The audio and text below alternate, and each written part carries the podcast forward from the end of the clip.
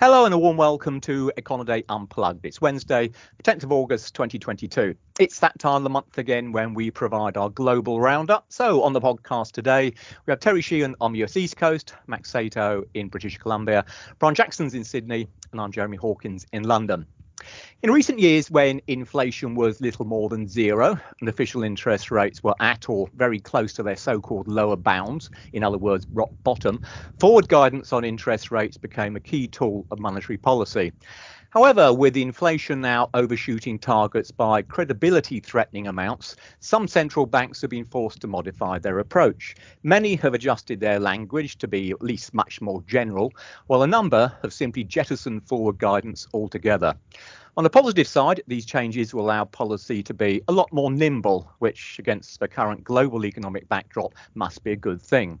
However, the shift also reflects increasing uncertainty about the economic outlook and could potentially boost market volatility around policy announcements as investors have less information to work with. So in today's podcast, we'll have a look at what's going on in the global economy and assess how the latest developments might impact the way in which monetary authorities apply their trade. So as usual, then we'll kick off with Terry.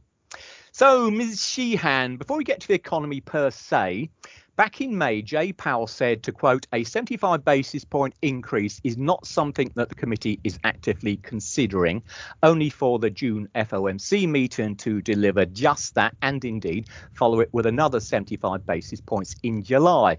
Last month, Powell said, quote, it's time to go just to a meeting by meeting basis and not to provide the kind of clear guidance that we had provided.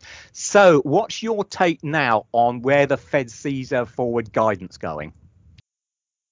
Well, I think because th- this is rather analogous to me, uh, the situation before the Iraq War some decades ago. Mm-hmm. Uh, there was just so much uncertainty in the outlook that at the time the Fed was giving us its bias toward tighter or easier rates. And they just said, we reasonably cannot do it in the current situation. So I think we're in that kind of a situation now. We honestly don't know what the geopolitical situation is going to look like in the coming weeks or months, um, even year or so. Um, so I think it it's actually a better communication from the Fed to say, we don't have forward guidance for you mm-hmm. right now.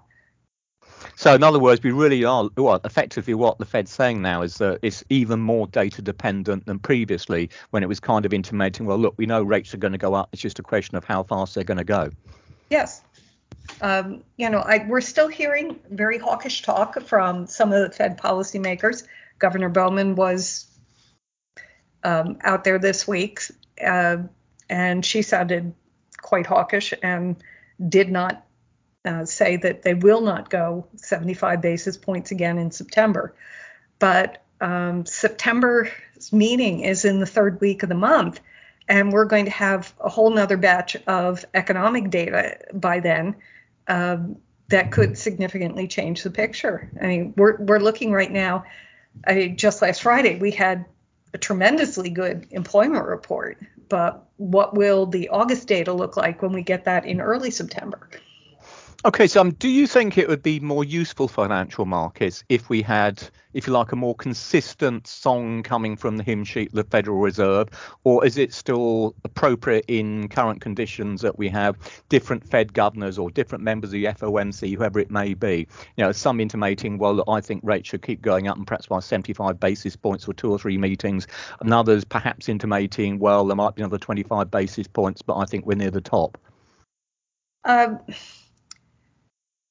Well, it's in, in ever since Alan Greenspan stepped down, um, Fed policymakers broadly have been more willing to speak about their individual opinions on these things. So mm-hmm.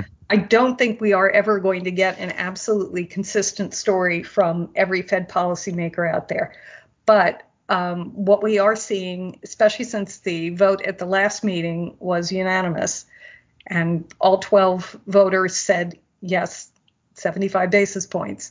Um, I I think um, what we are seeing is consistently hawkish outlook And um, I think based on what we're hearing from policymakers, although it has to be taken within the context of the economic data, is that we should be looking at another fifty or seventy-five basis points next month, although that could change.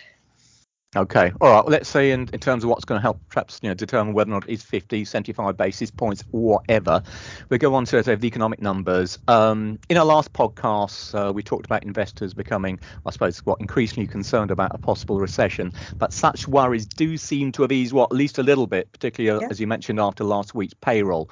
Now, by, by European measures, of course, the U S economy is already in technical recession. But what's your sense of, uh, for want of a better expression, you know, underlying trends at the moment?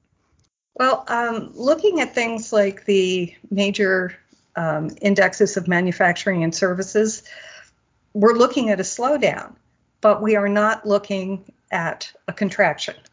Um, I think it's probably, you know, a, a nearer thing um, about the U S avoiding recession, but um, there are some hints that consumer spending has picked up a little bit. Um, Confidence measures are nudging a little bit higher. Um, this morning's C P I data indicated that, you know, some of the inflation pressures are abating. So, uh, you know, they, I, I think there's a little more positive outlook for the U S economy right now. Um, again, I think it, it's it has to be read very carefully because these are not great numbers in most instances. But um, many sectors seem to be weathering the slowdown reasonably well.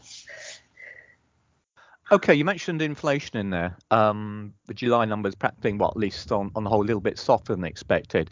Yeah. I also noticed what from the New York Fed the other day, um, their July survey came out and suggested, uh, or at least found, I should say, that uh, inflation expectations have declined relatively well in July too. Yeah. Do you do you think there's any kind of justification now for thinking that, well, hang on, we are probably near about the top of U S inflation, or are there still upside risks out there?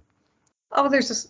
Upside risk out there, certainly, but um, the easing up in energy prices um, has been really a huge benefit to household balance sheets and has helped discretionary spending in the U S a great deal.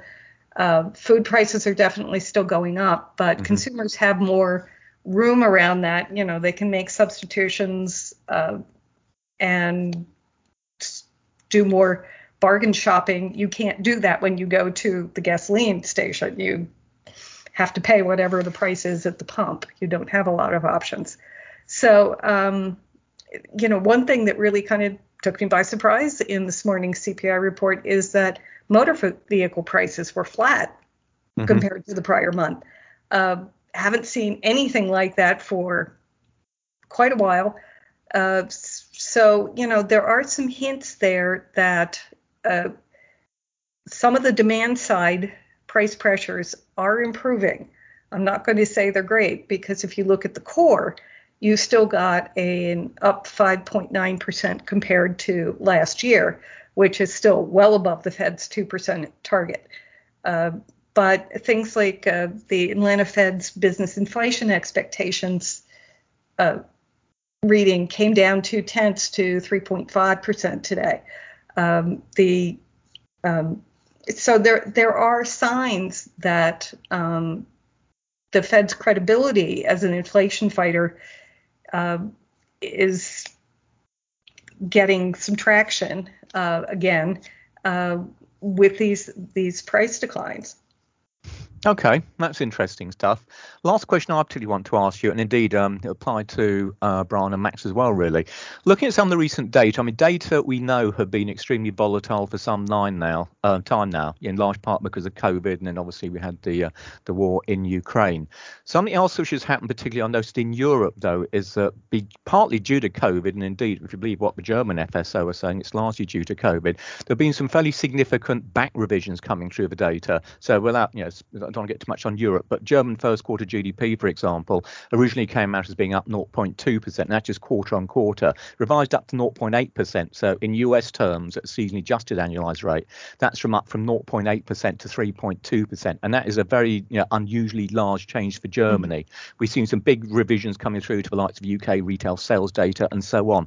So, I mean, certainly within Europe anyway, we're at the stage whereby, you know, not only do you not, the central banks not know what's happening in the future, they're even less clear than usual what's happening now. Is that true, do you think, of a U S case as well? Well, we'll know that a little bit better um, later this month. We just got the advance report on growth in the second quarter. Um, but we are going to be seeing annual revisions to our G D P data at the end of September. Mm-hmm. So, um, you know, it's possible we'll see similar large revisions uh, as as some of the late data comes in. Um, but um, I'm not actually expecting to see huge revisions like that. Um, OK, fair enough. Be interested to see what happens. Right. Yeah. Well, any, anything else from your side, Terry? Uh, no, I think those are the highlights. OK, that's excellent. Thank very much as always. Right. Let's whiz across the border to Max then and Canada. So, Max, Canadian economy has been what something of a star performer for a while now, but we've had what consecutive falls in employment in both June and July. Econoday's E C D I, our Economic Consensus Divergence Index, is back below zero for only the second time since the beginning of March. So, could this mean that perhaps the economy is going to slow a little bit more quickly than the Bank of Canada expects, or is it still, you know, full charge as far as the economic activity is concerned, your side? Concerning the uh, labor market, um, I think um, Canada's market had already recovered uh, to uh, pre-COVID uh, levels. So mm-hmm. uh, the recent weakness was sort of discounted by the uh, the markets. Um, the G D P seems to be still growing uh, in Q two. So uh, there's a little bit of divergence between the U S and Canada.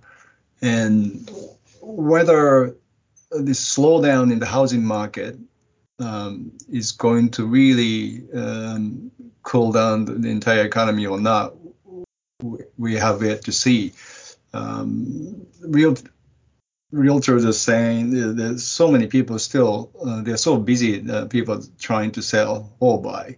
And uh, that comes from the back uh, drop of um, the um, sh- still shortages of um, affordable housing in major cities. Mm-hmm. So um, whether uh, aggressive tightening um, will kill the economy or not, um, we don't know yet, but it looks like um, um, it, it is slowing, but not not to to uh, to be in uh, to the situation where everything's um, uh, being ground to a halt. OK, and let me ask you again, so sticking with this forward guidance theme, I mean, Bank of Canada, um, a central bank that over the years has both been very pro and also very, if you like, anti-forward guidance. And of course, completely shocked financial markets with July's one hundred basis point tightening.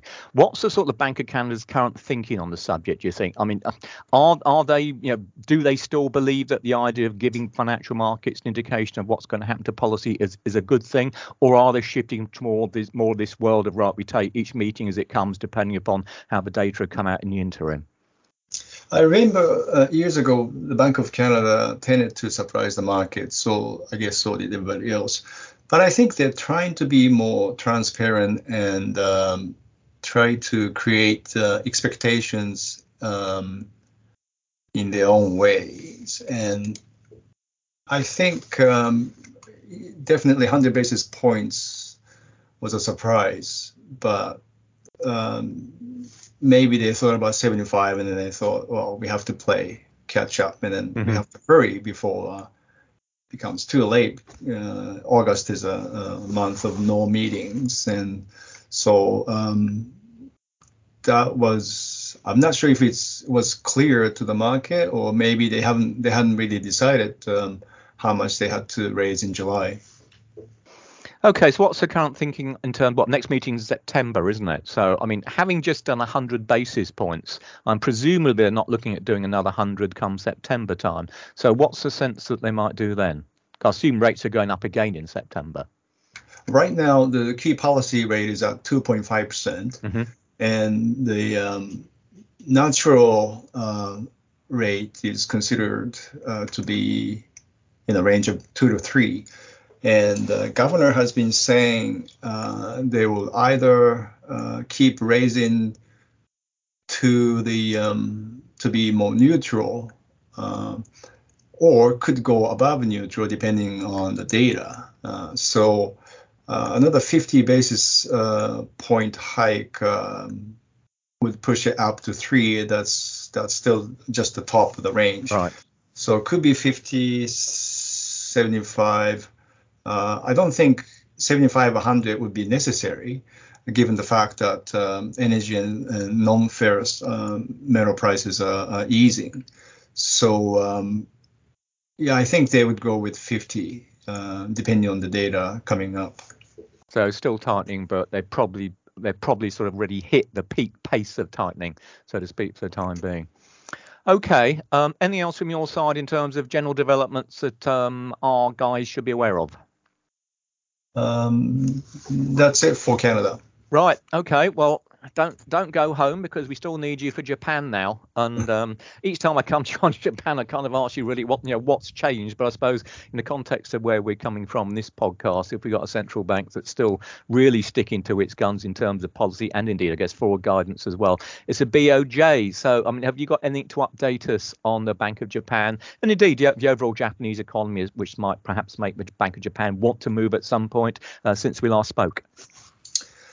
I don't think uh, there's any uh, there's going to be a big change to the policy framework or the stance, because uh, uh, Kuroda is still in at the helm of the, the central bank, uh-huh. and that means until next April. And Prime Minister Kishida has uh, a lot more other urgent things to deal with. He's leaving the decisions up to the central bank, and he's always not interested in pursuing um, Abenomics um, um, um, commitment to two percent inflation target, or uh, the drive to use mon- uh, monetary easing and fiscal policy to boost inflation. I mean, they're trying actually to control the the um, uh, rising prices uh, um, for energy and food. So. Um, But but then again, this what, when uh, Kuroda um, um, took office, uh, he promised to uh, push uh, the inflation rate to two percent. And even though it's above two percent now, but that seems to be only temporary, it, uh, it is forecast to come back down to just above one next uh, fiscal year. So that means um, as long as um, the the agreement between the bank and government uh, uh, is still there, um, they can't really change the policy stance. Right. Fair enough. Okay. Anything else from your side, Max? Right. Um, overnight, um, uh, Prime Minister Kishida shuffled his cabinet. Mm-hmm. This is to shore up sagging voter support amid revelations that ruling party lawmakers have done little to crack down on what lawyers are calling illegal activities of the Unification Church. Right. I think people on the road must know it by now. Um, the Unification Church has culf- cultivated very close ties with uh, conservative conservative politicians um, over decades, uh, since the end of the war, uh, fifties, sixties. Um, I, I'm not sure if the uh, everybody is aware of the, the big social issues in the past forty years in Japan. Unification Church from South Korea, uh, the late Sun Myung Moon, started it in Seoul, but they they developed a huge chapter in Japan, and um, basically victims are saying they're being brainwashed to, into believing their doctrines and and told to. Uh, Uh, raise funds, and the, the reason uh, former Prime Minister Shinzo Abe was assassinated last month was the suspect, uh, the gunman. Uh, according to press reports, he told police that he had a personal grudge against Abe, and he thought Abe was promoting the beliefs of the church. And uh, a group that's um, was formed uh, decades ago to win over communism. And the suspect's mother donated so much money uh, to the church, and the family went bankrupt. Uh, but that, well, that wouldn't really um, uh, push everybody, in, everybody into killing somebody like leaders. But uh, anyway, so that that's the context. And typically in Japan, um, news media have uh, self-censorship. They don't want to Uh, report something not very favorable to their leaders. But now that the foreign media have reported it, everything you they that you hear from Japan is more revelations of uh, um, what lawmakers uh, have, uh, what kind of a close contacts with the church. Uh, the church used the the Japanese politicians to penetrate into the society by sending uh, volunteers to support the uh, election campaigns. And then um, I think the, uh, what happened to Japan was post-war, uh, Abe's uh, grandfather, Nobusuke Kishi, um, who was a class A war criminal, but uh, used by the U S to keep communism at bay in Asia. So this long, uh, cozy relationship between the uh, conservative politicians and the church um, is now sort of coming back at them, and see how this is going to affect um, Abe's um, um, approval ratings uh, further. But um, he has um, more uh, urgent um, um, issues like um, uh, tensions between China mm-hmm. and the U S and its allies. And now Japan is seeing a resurgence of um, COVID cases to now record highs, mm. and they're trying to uh, reopen the economy, but not shutting down, and and trying to remind people that they still have to have some uh, public uh, health uh, safety measures. So it's going to be a um, tough uh, um, period ahead for uh, Kishida and his cabinet. All right, interesting stuff. Thanks for that, Max. Okay, then, well, let's move across to Brian. Um, right, Brian, we normally kick off with China, but if I can, I'd like to ask you first about monetary policy. Uh, I mentioned in the intro in Australia and Kiwi. Um, missing inflation targets, I guess, has put a lot of, well, a serious dent in the credibility of many central banks. And it seems now that, well, you've got major reviews taking place into what, how and why the R B A and the R B N Z were so far off their inflation forecasts and hence slow to tighten. Um, What your your Reserve Bank Governor Lowe was actually quoted as saying forecasting was embarrassing by the R B A. So how important do you think this might be in terms of what, what it means overall for monetary policy um, in Australia and Kiwi, and of course with potential knock-on effects elsewhere around the world? I mean, could you think this could actually have major implications for how policy is formulated in the future?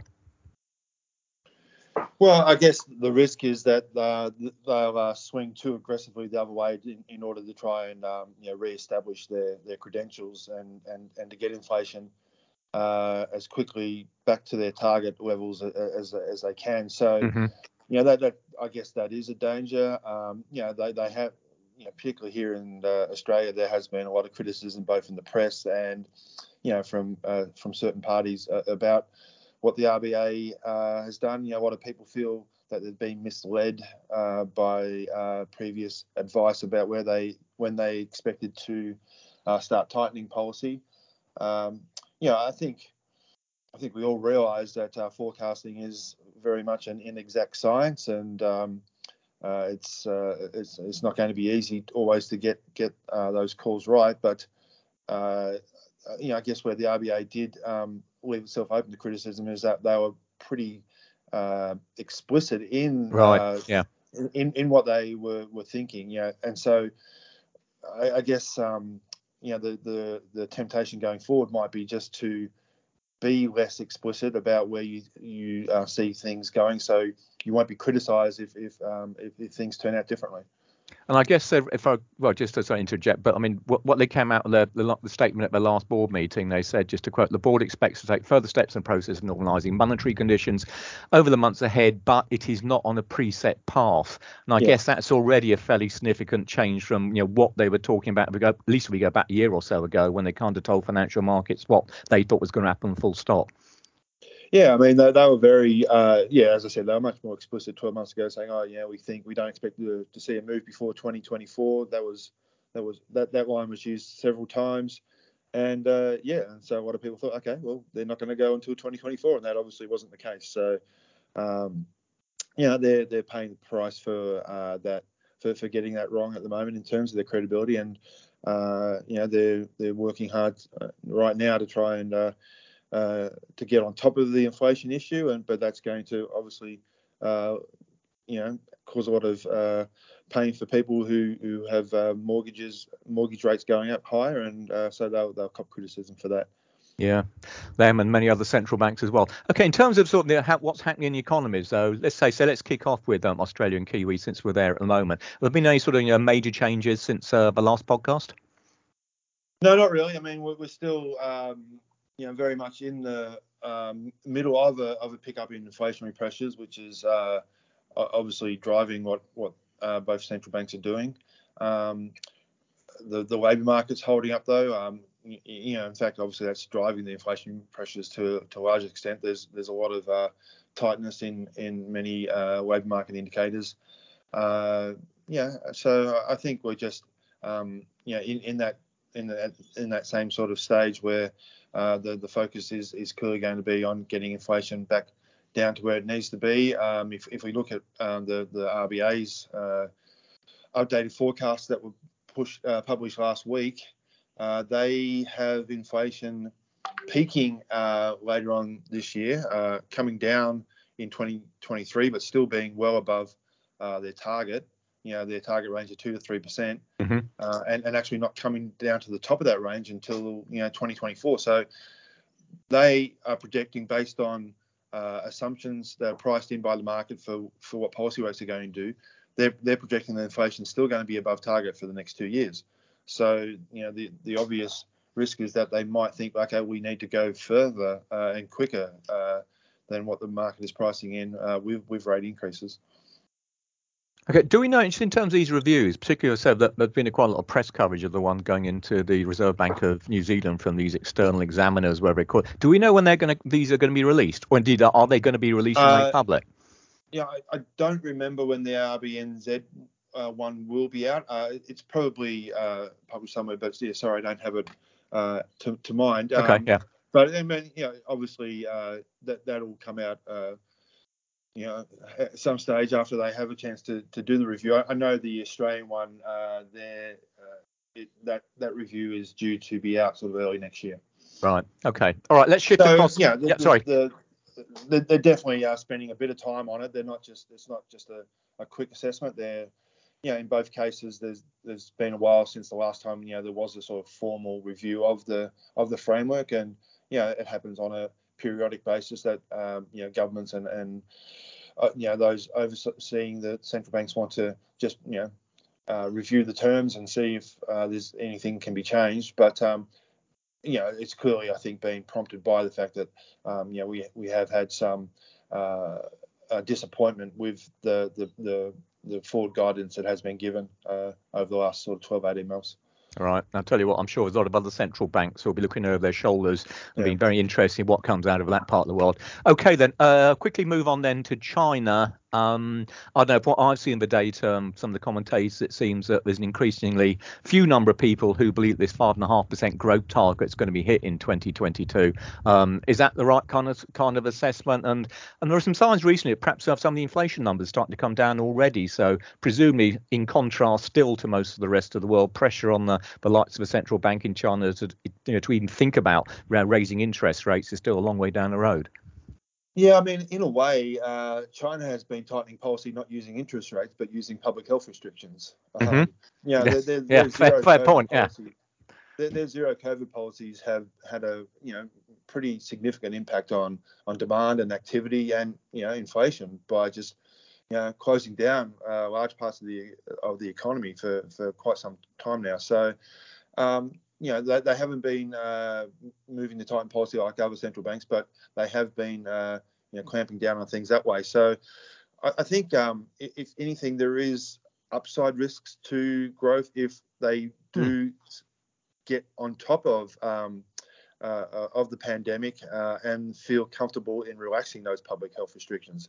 Now, predicting that is very hard. I mean, predicting economic data was hard enough. Predicting, obviously, the the, the pandemic uh, outcomes is, is, is even Good more Good luck difficult. With that one, yeah. Actually, sorry, can so, I, can I, can I so, quick so there do, do, are, there still, are there still lockdowns in place in China, or have they been eased now?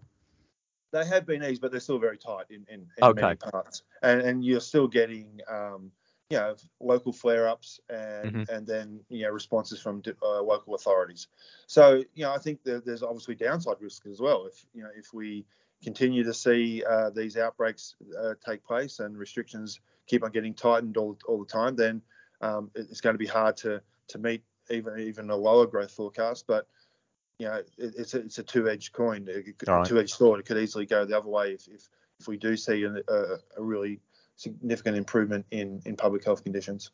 Okay, fair enough. Anything else from your part of the world you think you should uh, chip in? Well, you, you, you did mention uh, Chinese inflation coming off. Um, and so, yeah, that, that is a difference between, again, between um, what's what's happening in China and elsewhere in the region.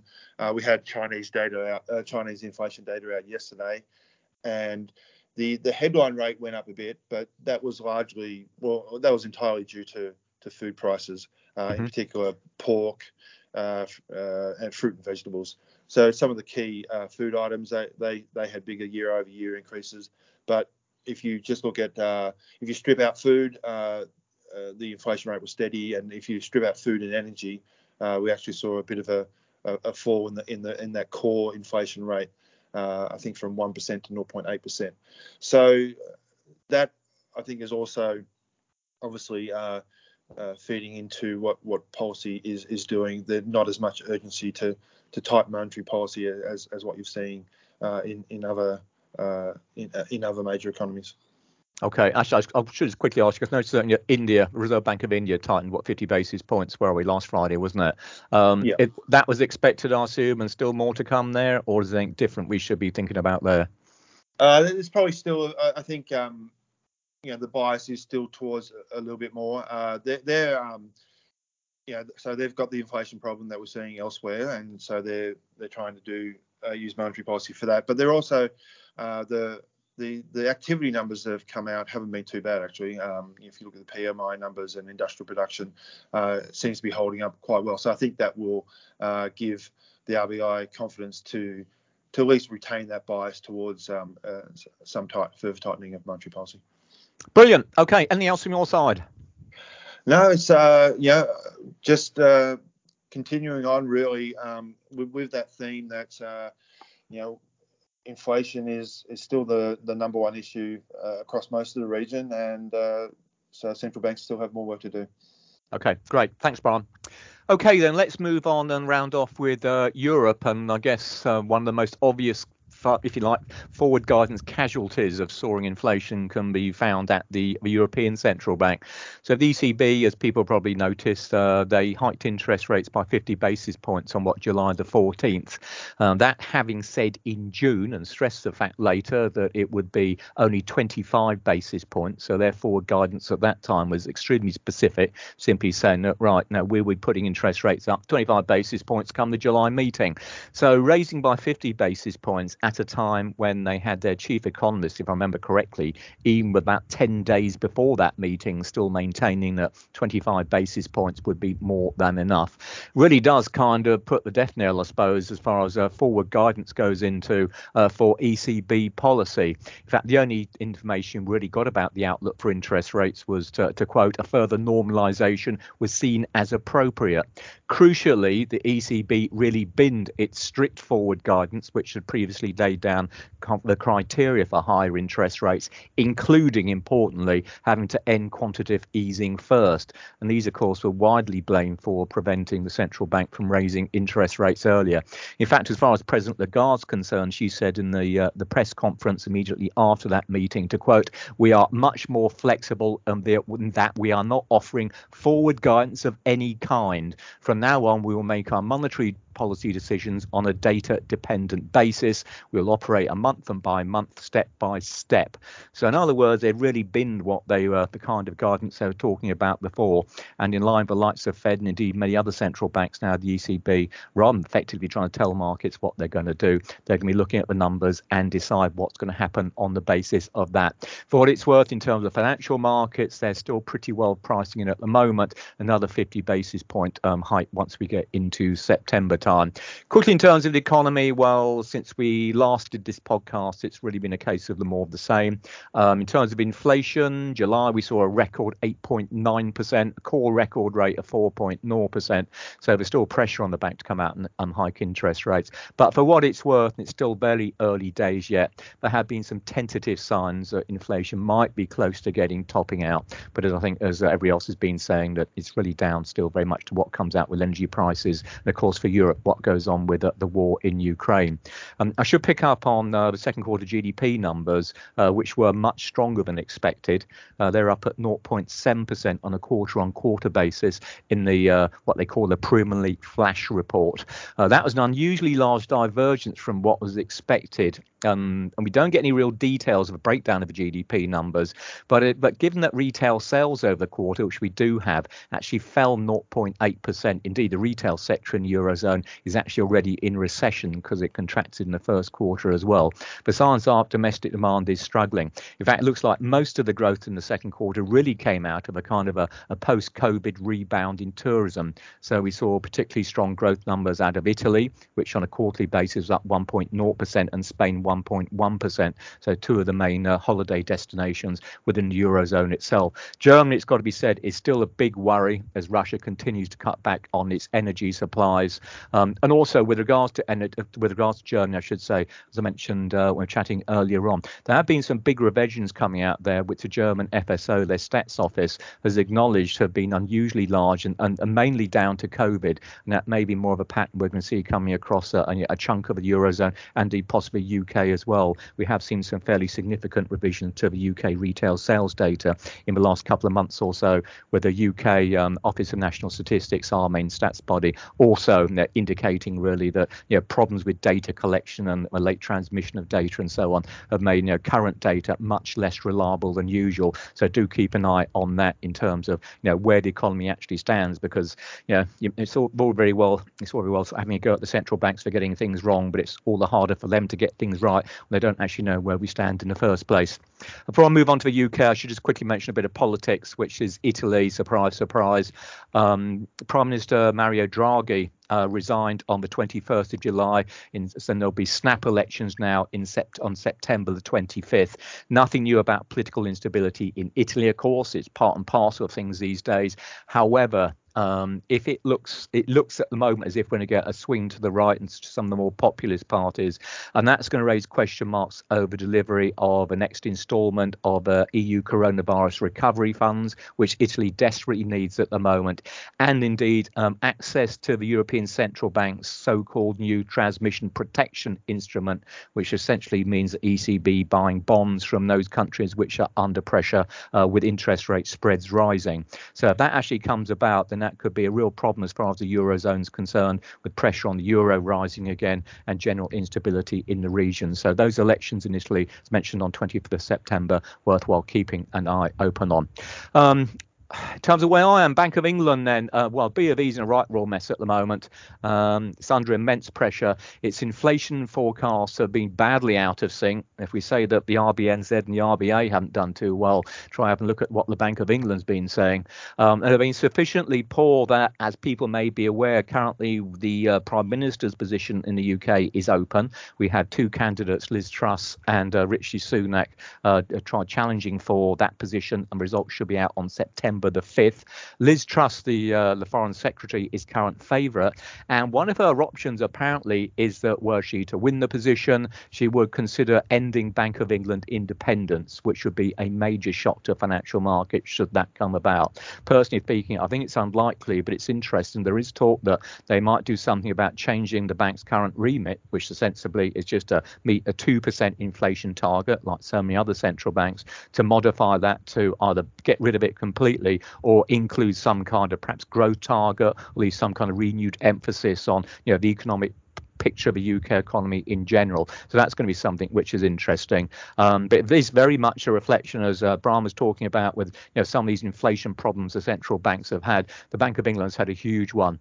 And indeed, we've got the stage now whereby I guess you can say that in terms of forward guidance from the Bank of England, they effectively ended it back in what November last year, when having sort of seemingly told financial markets that interest rates were going to go up then at their M P C meeting. They duly let them hold, which surprised everyone and went down like a lead balloon, and then sort of raised them in December, having sort of intimated that policy was going to be on hold then, which down e- went down equally badly. So I must say, case now that my financial markets aren't too sure how to interpret what the bank says um, from the various M P C members when it comes to policy. Um, and indeed, we actually had uh, the Bank of England Governor Andrew Bailey in November uh, suggesting that he could, to quote, imagine going back to the days of offering no form of guidance whatsoever. Um, the August M P C, which has just conclu- well, concluded last week, that was suitably bland. It just said that policy is not on a preset path. Uh, the committee will, as always, consider and decide the appropriate level of bank rate at each meeting. The scale, pace and timing of any further changes in bank rate will reflect the committee's assessment of the economic outlook and inflationary pressures, which to all intents and purposes says precisely nothing. So it's pretty well in line increasingly what we're seeing coming out of a lot of these central banks now, whereby the old days of forward guidance had convincing the markets, don't worry about interest rates going up, that's not going to happen, we're going to do whatever we have to do to get the economy going, you know, get get get growth going again, we're going to keep interest rates down. That really does seem to be long gone now, um, and very much a reflection of the fact that uh, they've missed the boat in terms of the way inflation has accelerated. What else should I mention? Um, or just quickly in terms of the, the, you know, the U K numbers, I guess, if you believe what the Bank of England is now saying, and it has to be said, I think a lot of people are quite dubious about this, the new forecast suggests that the U K economy will be contracting on a quarterly basis every quarter from the end of this year right through to the end of twenty twenty-three.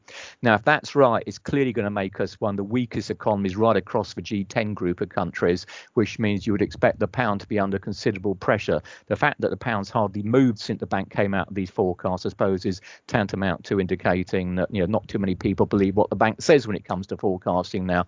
Nonetheless, they did also say, which is going to be much closer to truth, that U K inflation is going to hit a whopping thirteen point three percent in October. That's when we have the next big increase in the uh, the price cap on energy, domestic energy prices in the U K coming through. And although that number may not be exactly right, it is going to be a huge number. So the bank really is face an extremely difficult policy dilemma at the moment, under which uh, growth, by, if you believe it, is going to, well, the economy is going to fall into a significant recession next year at the same time as you've got inflation so far above target, you can't believe the numbers. Um, but quite interestingly, just, you know, adding to the complete melee of what's going on in the U K, uh, just the other day we had one M P C member suggesting that if the bank's forecast on the real G D P is correct, we could see recession in the U K causing inflation to fall much faster than expected. So we could end up with the Bank of England cutting interest rates at the same time as they're sucking liquidity out to shrink its balance sheet through its Q E, through its Q E program. So what it'd be giving away with one hand, it'd be kind of taking back with the other. So it's going to be great fun trying to interpret exactly what the bank's going to be trying to do over the course of the next few months and quarters. Okay, let me round off from my side um, with the Swiss National Bank, mainly because say, we talked a lot about forward guidance on this podcast. Some banks like it. A lot of banks now are very cautious about it, and some banks think, well, it's not worth having anymore. Well, there's one central bank who made it painfully clear that it is, isn't interested in forward guidance. Uh, it's the Swiss National Bank. Uh, for those people who remember, it pulled its F X target floor from under the Euro-Swiss franc um, cross rate back in January twenty fifteen. Much the market surprised. No one expected that. The markets were extremely unhappy about it. Um, it also raised interest rates by a surprisingly large fifty basis points a couple of months ago in June. The markets were only expecting twenty-five basis points. And just to rub it in, it went on to say, to quote, it is not in our bit. So we are not in the business of forward guidance. So really, as far as the S and P is concerned for financial markets, don't expect any help there. OK, on that note, then, I guess we probably prattled on enough for this week. So um, what can we say? Well, I guess it's probably fair to say that F uh, forward guidance can have an important effect when official interest rates are at their lower bound. But when inflation is so far above target, the economy is not performing as expected, and even the current data are less reliable than usual, central banks really need to be able to act both quickly and flexibly. And that's certainly where we are at the moment. Increased data dependency, of course, for central banks me- makes keeping up to date with the latest statistics all the more important. And of course, you can find all you need to know on that front in Econoday's Global Economic Calendar. Do check it out. For now, though, on behalf of Terry, Max, Brian and myself, thanks ever for listening. We hope to see you again next time. Bye for now.